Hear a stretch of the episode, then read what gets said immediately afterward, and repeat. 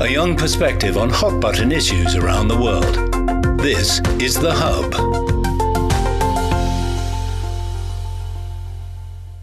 Hello and welcome to the program. I'm Wang Guan in Beijing. China has finally and significantly relaxed its COVID control policies, which had been a hallmark of Chinese society in the past three years. On Monday evening, China announced that it will cut quarantine requirement for inbound travelers starting January the 8th, 2023. Mandatory quarantine for international travelers to China, which has been in place for nearly three years, will be a thing of the past. Meanwhile, mass testing is no longer required. The virus is also downgraded from top category A infectious disease to now category B disease. While the resumption of freedom of movement and economic activities are causes for optimism in the long run, and people are breathing a huge sigh of relief, a dramatic rise in infection is also straining the country's public health system as we speak. What can be done at this point to address stress and shortages in face of mass infection in major Chinese cities? Is China about to see the end of the tunnel after a grueling three-year-long battle against COVID? I'm joined by Dr. Jin Dongyan, Clara and Lawrence Ford Professor in Precision Medicine at the School of Biomedical Sciences at the University of Hong Kong. Dr. Jin, welcome to the Hub once again, and thank you for doing this. Uh, let me ask you, uh, when, when China relaxes COVID policies, some experts said asymptomatic cases or mild cases are expected to account for what, 90% of all infections? But in reality, many people feel that that is not the case, right? The majority of people said they either have fevers of up to 39 degrees or they have severe body aches and they have severe throat pain. Was there a miscommunication the major subset of people who are asymptomatic or have mild diseases, they, you, you will never know now because there is no nucleic acid test, there is no antigen test. So those who are asymptomatic or those who have mild symptoms, you, it would be very difficult to identify them. So only the tip of the iceberg will emerge. Uh, and these are those who have slightly more severe symptoms. So these symptoms also is, is like a very uh, sore throat or something, but still, uh, medically, it is still categorized as mild diseases. Actually, according to the uh, ninth version of the guidelines, it could even be categorized as uh, asymptomatic infection, which is not right. I don't agree that category, that um, uh, uh, but in reality, because uh, according to the guideline, you have to have CT imaging uh, evidence to diagnose a COVID. So nowadays, uh, there is no CT imaging on most people's. So these people could not be diagnosed and they could be categorized into asymptomatic uh, infection. But uh, on the other hand, uh, Professor Jin, we do see images of people lining up at emergency sections of hospitals in major cities. Um, some people shared their ordeal, the waiting hours at fever clinics. Um, some complain that they simply cannot get essential medications such as ibuprofen or Tylenol. Tylenol. Um, how much of a stress, how much of a strain is this wave of mass infection on China's public health system? So this is actually well expected because this is a, an explosive outbreak or a tsunami. So millions of people have been infected. So, so if everyone rush to the hospital, then all the hospitals will collapse. So that's the reality. Yep. But it is not ideal that uh, even the anti-cold medicine were not available and people have just to line up. So actually 99% of those who are infected, they don't need to go to the hospitals. However, their mentality would still be to go to the hospitals. And that's actually an audio. And it's actually um, not unexpected, but that's the reality. So what uh, we can do better might be to promote the virtual, uh, virtual uh, medicine, mm-hmm. e-medicine, or to redirect these people to the community hospitals. Because uh, if everyone goes to the big hospitals, then all the big hospitals will collapse uh, immediately. So that's well expected. For what we pay more attention to are the number of severe cases particularly in the ICU and also uh, those, um, those uh, who need uh, hospitalization. These numbers are more important than the number of confirmed cases or the number of people who are infected. Other than e-medicine, um, what are some of the other measures uh, that public health officials and hospitals can do right now to deal with this COVID, uh, sudden upsurge in COVID infections? So uh, what the, would be your advice? The most important thing to do, which uh, we have been advising the Chinese authority, that they should actually buy more Paxlovid from Pfizer because uh, Paxlovid is the best medicine so far that can save the lives of a lot of uh, people who are over 60 years old or have underlying diseases. Because only in these um, age group that are over 60 or have underlying diseases, the drug will have benefits. In those who are 49 to 64 years old, there is no benefit. So even if they stop the, the, the medicine, stop the job, the job, uh, and it's useless to them. But you have to give this drug uh, at the first time. I mean, as soon as the person mm-hmm. is diagnosed, uh, either by RNA test or by antigen test. Even before showing symptoms, right after yes, uh, diagnosis? Yes, yes. Only if given at that early time the drug will be helpful. If when severe disease develops, then it's again useless. According to Israeli data, in the age group of over 65 years old, and those who have at least one underlying diseases, it reduces deaths by six uh, by 81%. Wow. So that's actually a, a, a drug that can save lives. Yeah. So so so that's why we have been telling them that they should stockpile a lot of these so that and and give them. I mean, they have to design a very good mechanism to distribute the drug because uh, if it goes to those who do not need the drug, it, it doesn't help. It's actually almost yeah. useless. There is no benefit. Uh, talking about the elderly and the patients with chronic diseases or underlying diseases, um, Dr. Jin, they're more vulnerable to the virus, as you know better than I do. Um, how can we protect the vulnerable groups uh, at this point? So the most important thing again is to to to try to decide. I mean, it's already a bit late, uh, as you said, that they have uh, uh, they have decided to distribute the drug uh, in the community center, uh, but that's the right direction to go, and that will save a lot of life because um, also it has already part the, the, the peak of the tsunami has already passed, but still there are a lot of people who might have severe diseases. And these people, you have to kind of compete with the virus to give them the drug uh, earlier, but not later. That will be um, the best time for the drug to work. And the second thing is actually to protect the vulnerable. And these include the general, uh, the public education.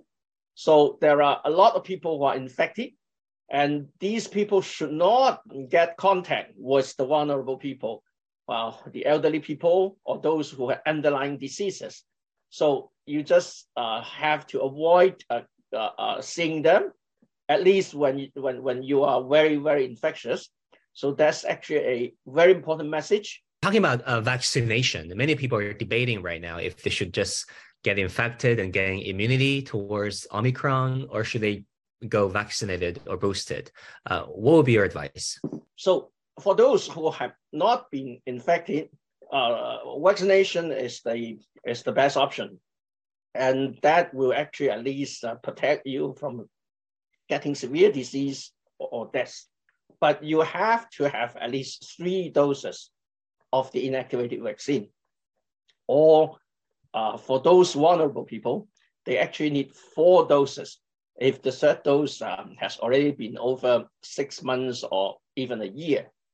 So that's the most important message that we need to pass on to the general public, that only three doses or four doses can protect them better. All right. And then um, when we talk about the efficacy of vaccines, many people are skeptical.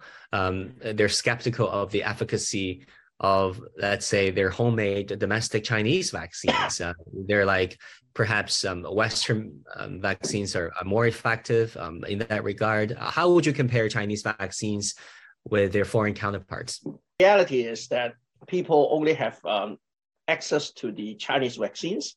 So it is important that uh, they have three doses or four doses, and only these these um, these uh, three or four doses could protect them against uh, severe disease or death. So the Chinese vaccines um, are indeed efficacious in protecting people against severe disease or death.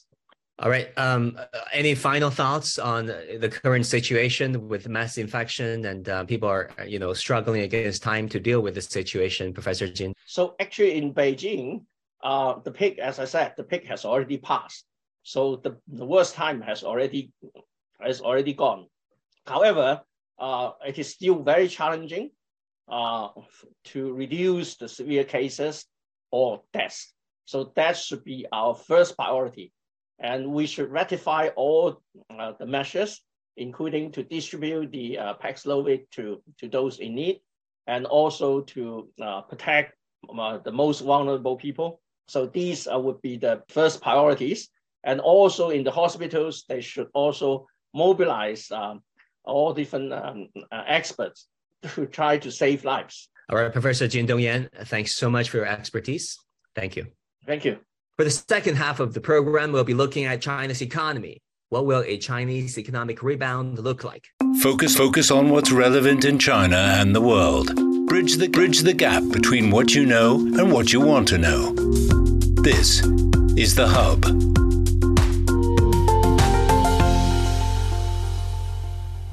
Welcome back. As China eases COVID restrictions, the Chinese government once again made economic growth a top priority. Certain sectors of the Chinese economy have shown signs of picking up, but others are still lagging behind. How's China's economy faring barely a month since the country relaxed its COVID policies? What will a recovery look like? I'm joined in Beijing by Liu Xia, founder and CEO of Cloud Hands Group, and also by Albert Keidel, development economist specializing in East Asia at George Washington University. Welcome to both of you. Welcome to the Hub on CGTN. So, Liu Xia, let me start with you. Let's talk about China's economy and its economic outlook. Um, China's economy apparently took a major hit from prolonged pandemic and COVID prevention measures. Um, since China relaxed its COVID policies about a month ago, uh, not even, any indication, in your opinion, that the Chinese economy is rebounding? Well, people started to welcome the easing, but families and health system were unprepared for the surging in the infections. So people following you has to stay at home, out of work. Therefore, the mobility at a national level has not recovered. Yeah, when uh, we haven't seen the rebounding in the economy, the question comes to when we'll see the uh, rebounding. So I think it depends on two variables. Firstly, um, it depends on China's consecutive approaches or response to the coronavirus related issues. When the coronavirus related issues are under control, um, when the mobility at a national level starts to recover, we will see the pickup in the economy and the um, pickup in the stock market.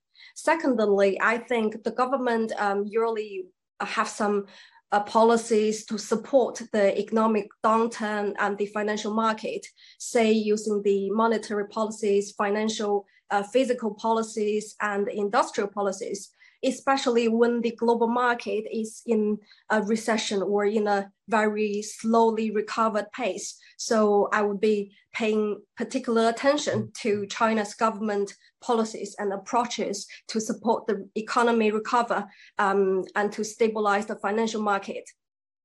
Yeah, thanks for that analysis. Uh, Albert, talking about China's economic outlook um, the coming year, you once said that the, tw- the year 2023 should be a rebound year. There's a lot of stimulus now in investment. Uh, what have you observed so far regarding the Chinese economy? Uh, what backs such optimism um, for 2023? Well, the optimism comes because of the strength of the underlying Chinese economy even though we're now facing this really uh, significant uncertainty around the COVID relaxation.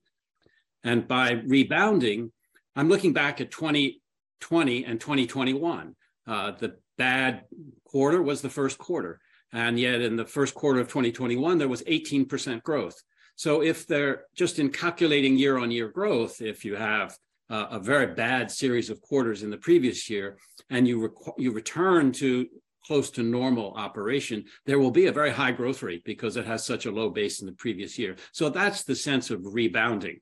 But it's premature to say when that would kick in. The official uh, statements are, particularly from Dr. Wu and others, is that it will be springtime, maybe April.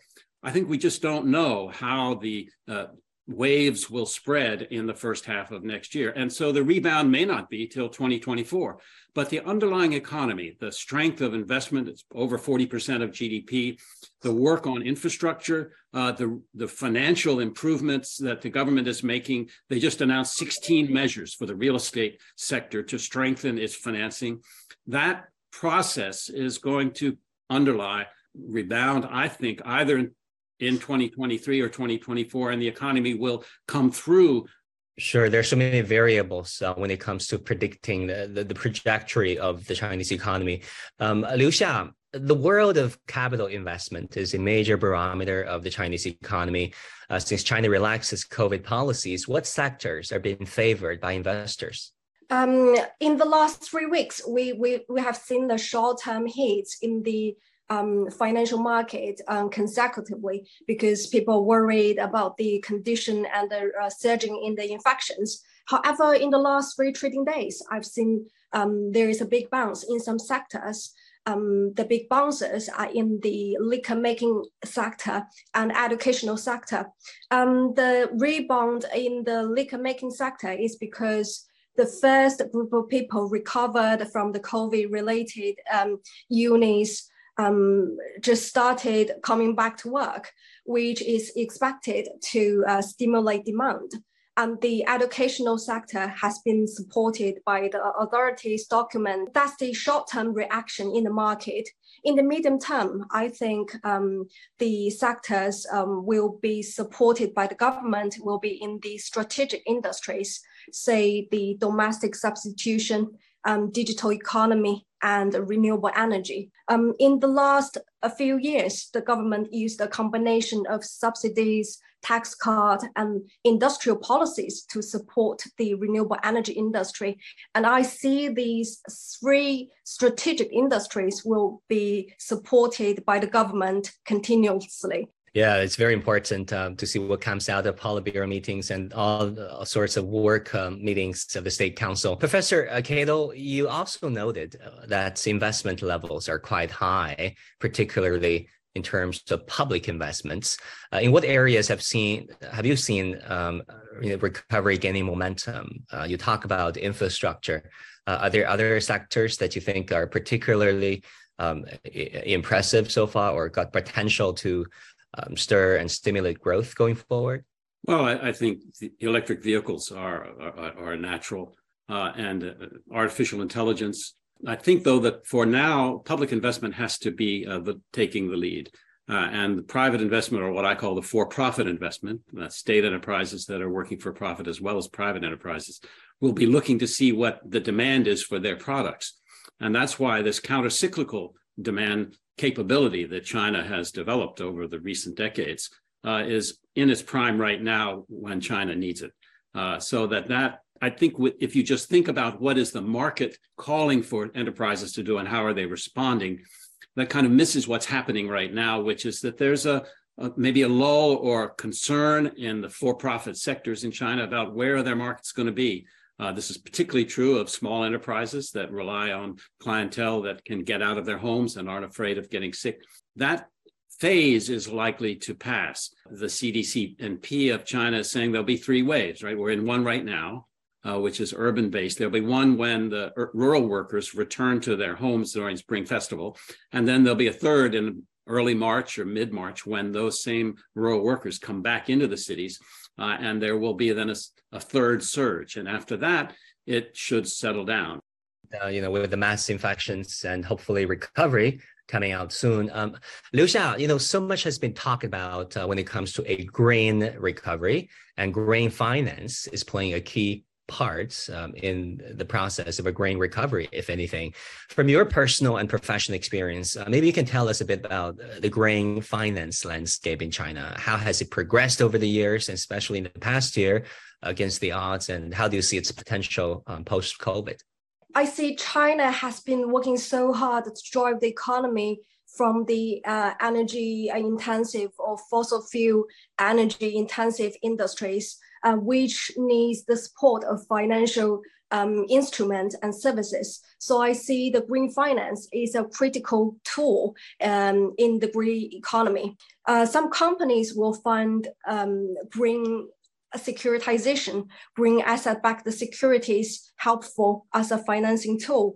So um, green securitization is making an asset, a liquid asset, or series of liquid asset transferring into a security.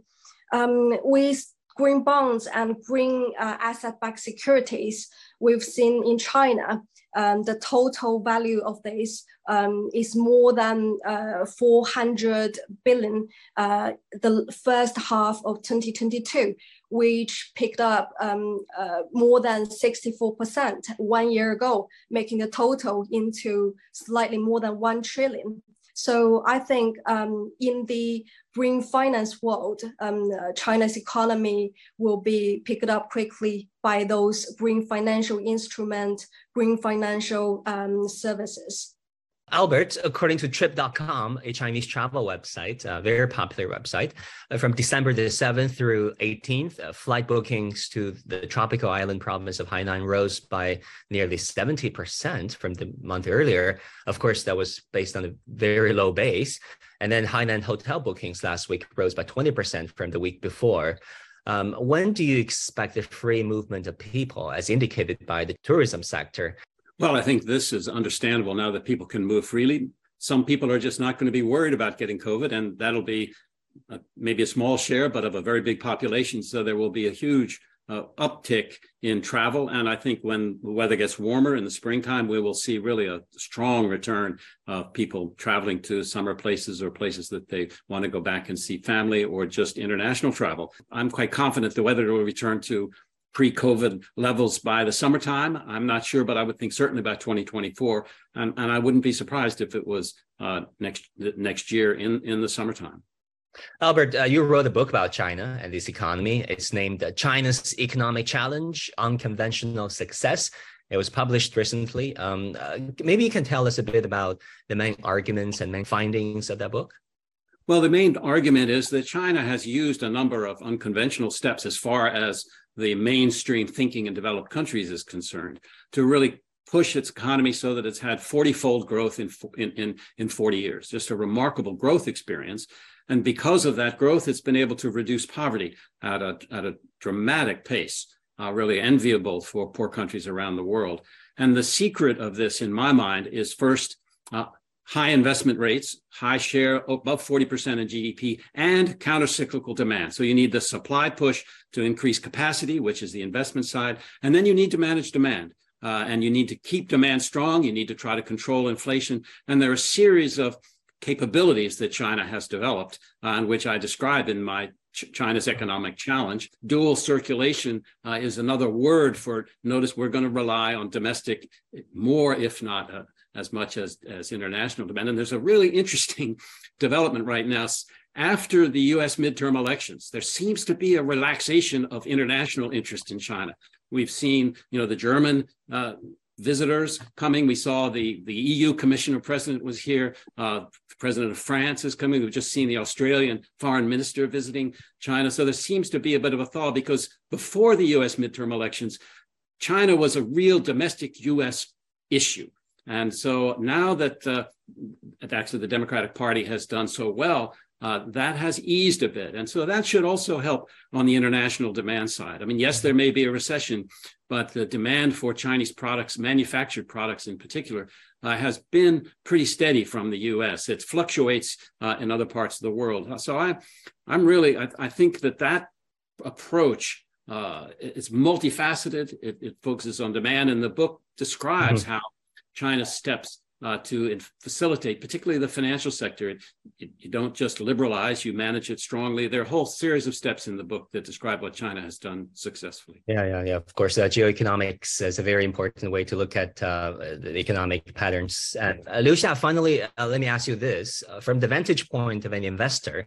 How do you see the importance of international cooperation when it comes to fighting climate change? You know, we've been talking so much about climate change, but how important is international cooperation in that regard? Um, I think uh, in the recent years, especially this year and last year, China US, China EU's relationship and cooperation has been frozen for a while because of the um, political issues, geopolitical issues, um, the economic problems. Um, however, I think climate change um, issues or talks uh, keeps being the clue of the China-US, China-EU relationship. Uh, secondly, I think there is so much China could learn from the US and EU on climate change issues. Say, for example, from the US, how to develop the renewable EV cars industries um, to make the uh, deployment increasing while protecting the rainforest uh, from EU, as EU has been the leader in the climate change um, uh, for the last two decades uh, in terms of ideas and actions. China could learn so much from EU's experiences. I believe China has the potential to uh, drive the um, economy up uh, especially from the old mode of the economy to the new mode of the green finance economy. Um, and I believe China will have the potential to be the engine of the global economy once again. All right. Thanks so much, Liu Xia and Professor Albert Kaida. That's all the time we have. Thank you all. Thank you both. Thank so you, Wang And that will do it for this edition of The Hub on CGTN. Thank you so much for tuning in. I'm Wang Guan in Beijing. Our news coverage continues. Bye and take care.